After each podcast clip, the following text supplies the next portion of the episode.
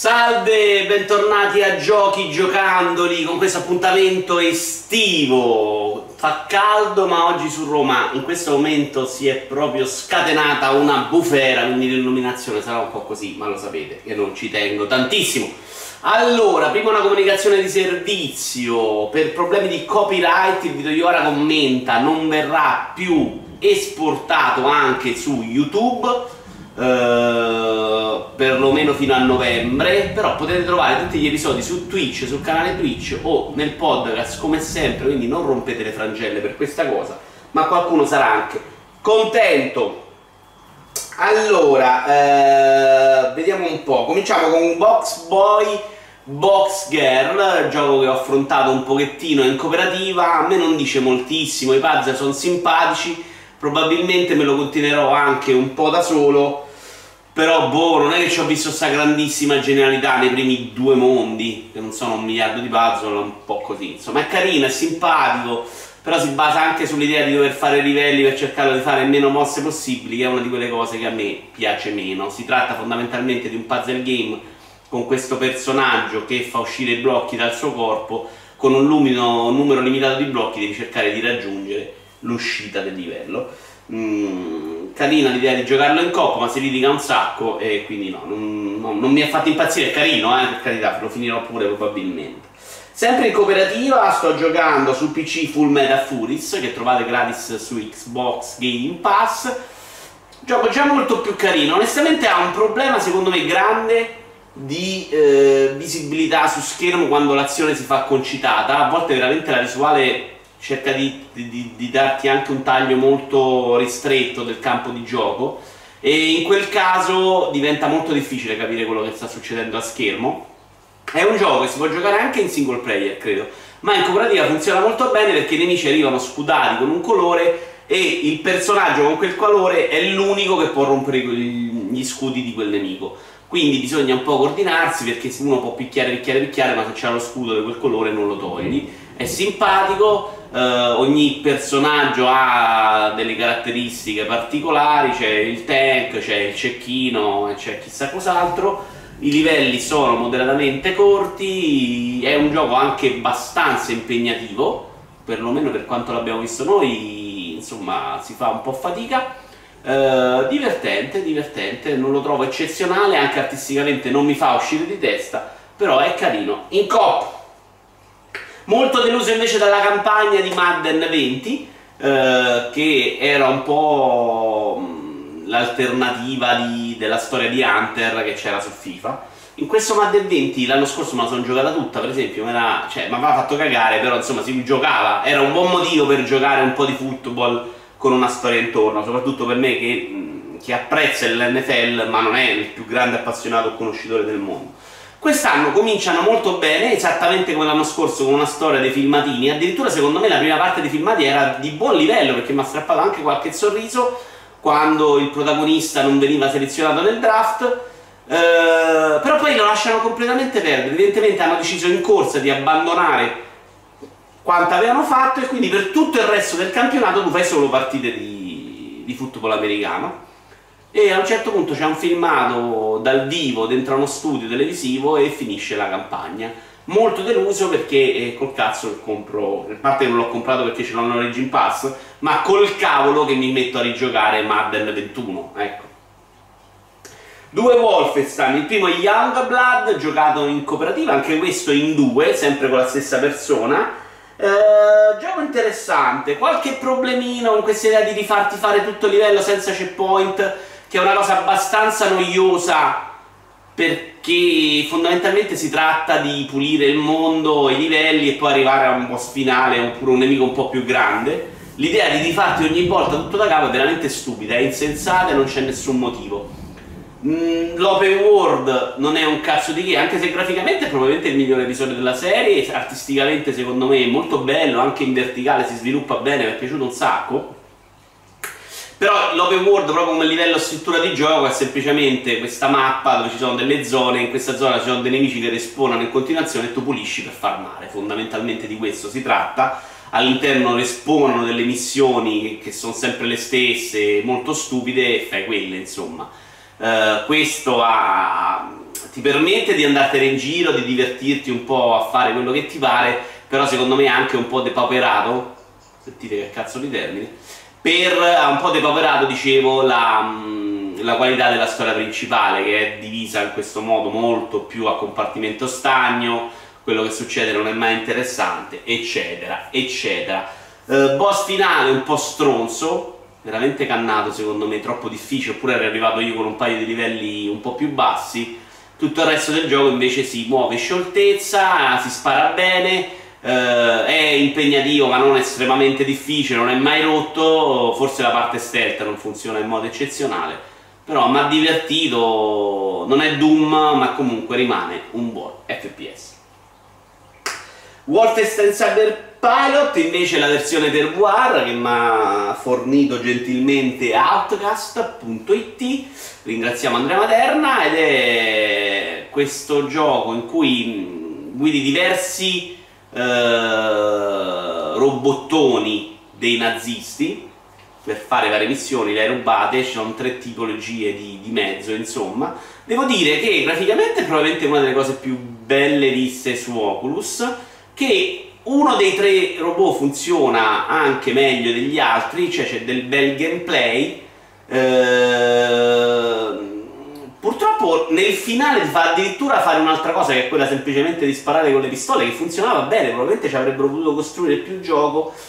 Per il resto tende a essere un po' noiosetto, non funzionale, ma è meno peggio di quanto avete sentito dire. Tutto sommato è un'esperienza che pur breve ha mediamente godibile, un po' banale, i nemici sono queste ondate che si ripetono, che non mi hanno fatto uscire di testa, però non è la peggior cosa che ho provato per la VR, ecco. Proprio deluso, ma deluso da Horas Indy, di cui si parla benissimo, c'è un sacco di gente che ne parla come del gioco della vita.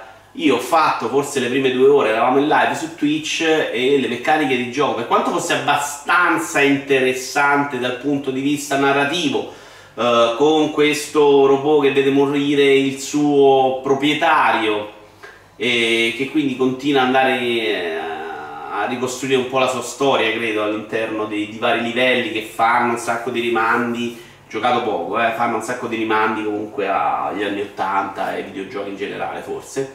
Però le meccaniche di gioco vero sono di una rottura di palle, di una noia, di una ripetitività insopportabile, e quindi, sapendo che dura anche un bordello di ore, ho deciso di mollarlo. Deluso perché mi aspettavo sinceramente molto di più da come avevo sentito parlare.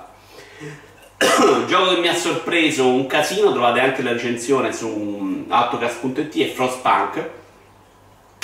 Gestionale che ho trovato all'interno dell'Origin Pass, ne avevo sentito parlare bene, l'avevo anche un po' visto, ma non mi aspettavo cose eccezionali, credevo fosse un gestionale con le casette nel ghiaccio, ed è invece un gioco incredibile, ma bellissimo, con una fortissima componente narrativa, cioè il gestionale è solido, e anche se le decisioni da prendere non sono un miliardo, le devi prendere in continuazione, devi star lì a sistemare, di aggiustare, cercare di progredire il meglio possibile la tua tecnologia, con un albero della progressione che ti mette in difficoltà finalmente, perché le scelte sono tante, sono varie e incidono tanto sulla progressione del gioco.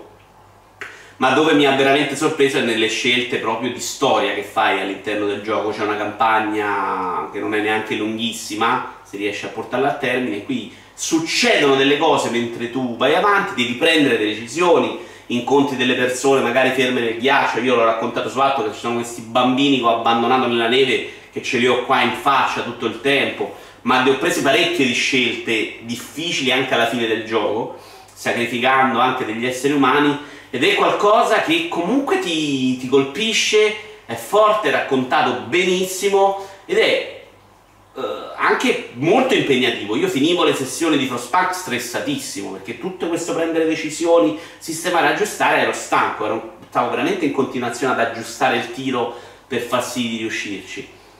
Ci sono anche degli altri scenari secondo me un po' meno riusciti, però è un gioco della Madonna, se potete recuperatelo. Bello anche SteamWorld D2, che avevo avuto gratis su Twitch, dei giochi Twitch, sì, Twitch. No, l'ho comprato su Switch, anche se l'ha regalato Twitch. Infatti l'ho giocato su Switch, è un gioco carinissimo, in cui devi andare avanti rompendo sassi, sempre continuando a scavare, un po' una sorta di Minecraft se vogliamo, con degli obiettivi. Ogni tanto c'è anche qualche boss, mano a mano che vai avanti scopri. Non è proprio un Metroidvania, perché anche se scopri nuovi poteri non vai a recuperare granché all'interno della mappa. Comunque scopri questi nuovi poteri che ti fanno arrivare in altre zone in modo molto lineare, insomma. Qualche boss anche impegnativo, quello finale difficilotto.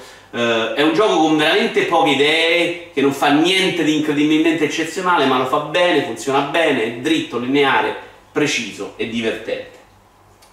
Gioco per niente divertente, ma che non posso dire di odiare completamente, è The Steelness of the One.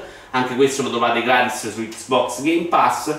È un gioco di una vecchia che si muove lentissimamente su uno scenario che è piccolissimo, cioè praticamente tutto il gioco si svolge all'interno di questa casetta e dell'aiola intorno, del giardino intorno, e c'è lei che deve vivere in questo mondo di cui si intravede qualcosa della lore tramite le lettere che arrivano dal postino, delle cose che succedono, ma non si sa benissimo cosa è successo. Chiaramente il mondo sta andando a puttane, però questo poi lo si evince anche dal finale. Tu vai avanti, devi cercare di piantare delle piante, di mungere le capre, di fare il formaggio per sopravvivere, cioè tutto quello che fai ti serve fondamentalmente per creare del cibo che ti serve a mangiare e non morire prima del tempo. A un certo punto del gioco però lo fai con questa vecchina che cammina lentissimamente per 3 ore di gioco circa, di cui ti rompi proprio il cazzo perché la vecchina è lenta, fa tutto molto lentamente. Poi tu annaffi, prendi, zappi la terra, ci metti l'acqua, non è finita, devi tornare al pozzo. Per andare al pozzo e tornare ci vorranno 2-3 minuti buoni, un paio di minuti forse, insomma una roba fatta per farti entrare nei panni di questa vecchia, che è vecchia e quindi non ce la fa camminare, fa fatica, è da sola, non c'è nessuno intorno. Si capisce che in quella casa ci sono stati, per esempio, in passato tanti bambini che le ha aiutato, c'era comunque tanta gente che poi se n'è andata a vivere la sua vita in città. Nonostante sia stato noiosissimo, nonostante mi sia rotto veramente il cazzo tutto il tempo, questo rapporto con la vecchia ha funzionato. Sono veramente entrato nei suoi panni e ho comunque provato dell'empatia per lei, e il finale mi ha lasciato di succo, cioè sono rimasto abbastanza male. E devo dire che la cosa un po' più forse stupida è quella che tu stai lì a creare queste cose per il cibo, a un certo punto è fin troppo evidente che quello che hai fatto non serviva a un cazzo e che il gioco sarebbe andato comunque verso la sua direzione. Quella secondo me è la parte un po' meno riuscita, perché io stavo lì a cercare di inquadrare le traiettorie al millimetro per recuperare 2 secondi e fare magari una cosa in più in un giorno, e invece a un certo punto non piove più, quindi la terra la butti, le capre se le mangiano i lupi, le galline spariscono e quindi tu devi andare a fanculo. Spoiler. Time Spinners, ancora Xbox Game Pass, che sto sfruttando per queste in linea a sorpresa. C'è un altro gioco che mi piacerebbe un sacco giocare, che è Where the Water Tastes Like Wine, ma la traduzione italiana per il momento è solo della prima parte, dei primi 10 minuti, e se lo fanno in italiano tutto me lo gioco stravolentieri. È una storia di racconti americani. Time Spinner invece è un Metroidvania molto banalotto che si gioca, non è fatto male, si gioca bene. Molto lineare, quindi non c'è neanche da perdere troppo tempo, dura poco, c'è qualche scontro con i boss simpatico ma mai esageratamente difficile, neanche troppo ispirati, devo essere onesto.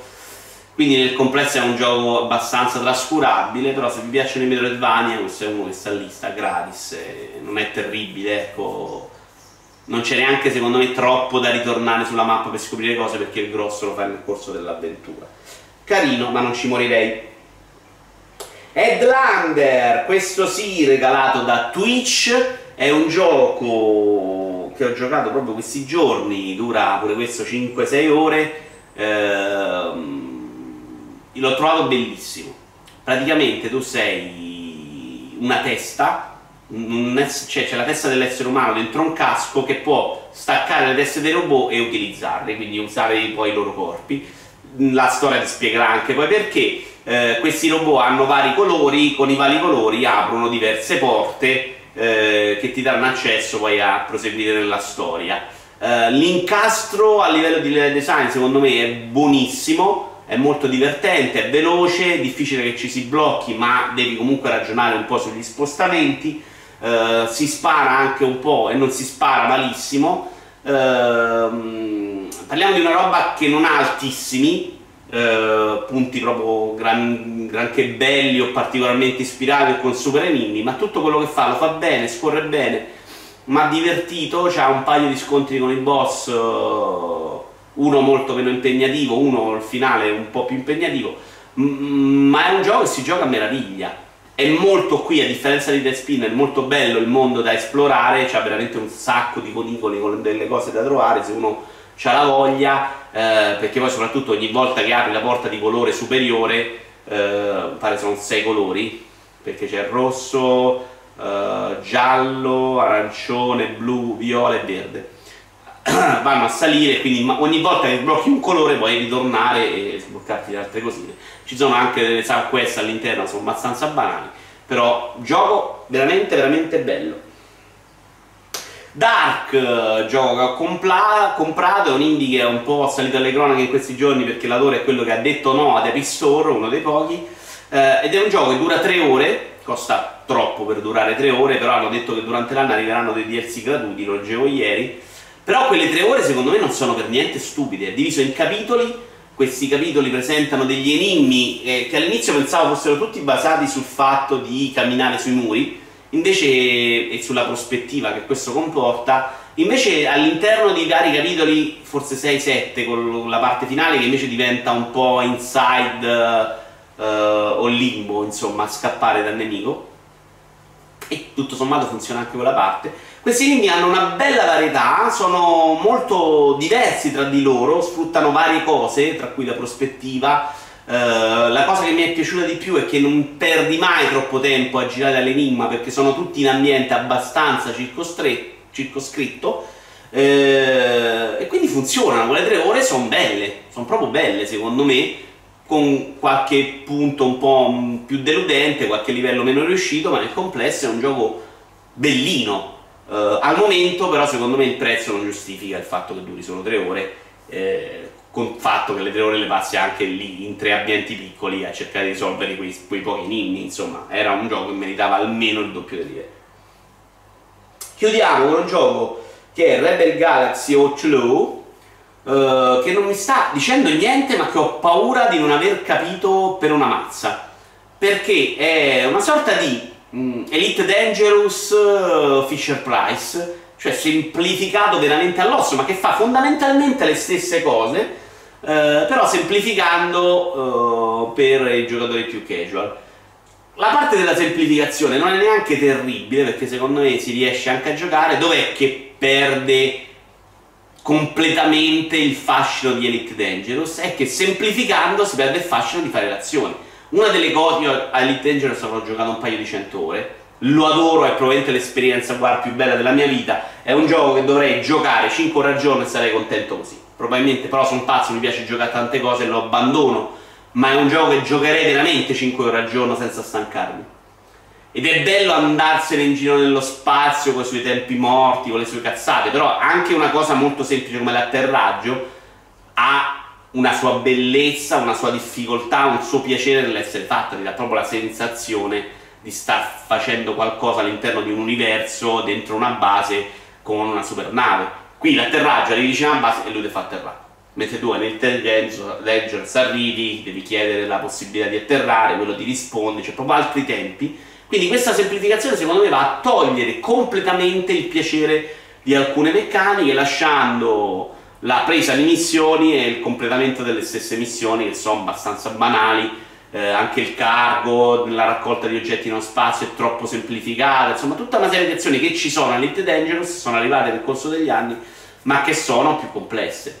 Chiaramente non è quel gioco là, però di questo secondo me alla fine rimane pochino. Ho giocato ancora molto poco, vediamo se almeno nel corso del tempo migliorerà un po'. La storia lo sto giocando col pad perché funziona benissimo Lotus, ma c'è un controllo che non riesco a capire come va fatto purtroppo, e se non riesco a capire quello non ha senso giocarlo secondo me. e quindi mi sono messo col pad, che è consigliato, un sistema di controllo che funziona anche bene, però si perde anche la meraviglia dell'OSAS. Io direi che abbiamo fatto, che ci abbiamo? A settembre si ripartirà con gli episodi di Noi Giochiamo, immagino, vediamo un attimo, su Twitch ogni sabato potete trovare il video di Vara Commenta, qui su YouTube vi porterò sicuramente Vito Slam e Vito Spasso, che è una cosa che a cui tengo tantissimo, e il 5 settembre, segnatelo, su Twitch alle 21 ci sarà il ritorno del grande show indie con 50 titoli indie semi sconosciuti che vi andremo a commentare io, Antonio Pizzo, forse Mottura e forse chissà chi. Alla prossima, grazie a tutti.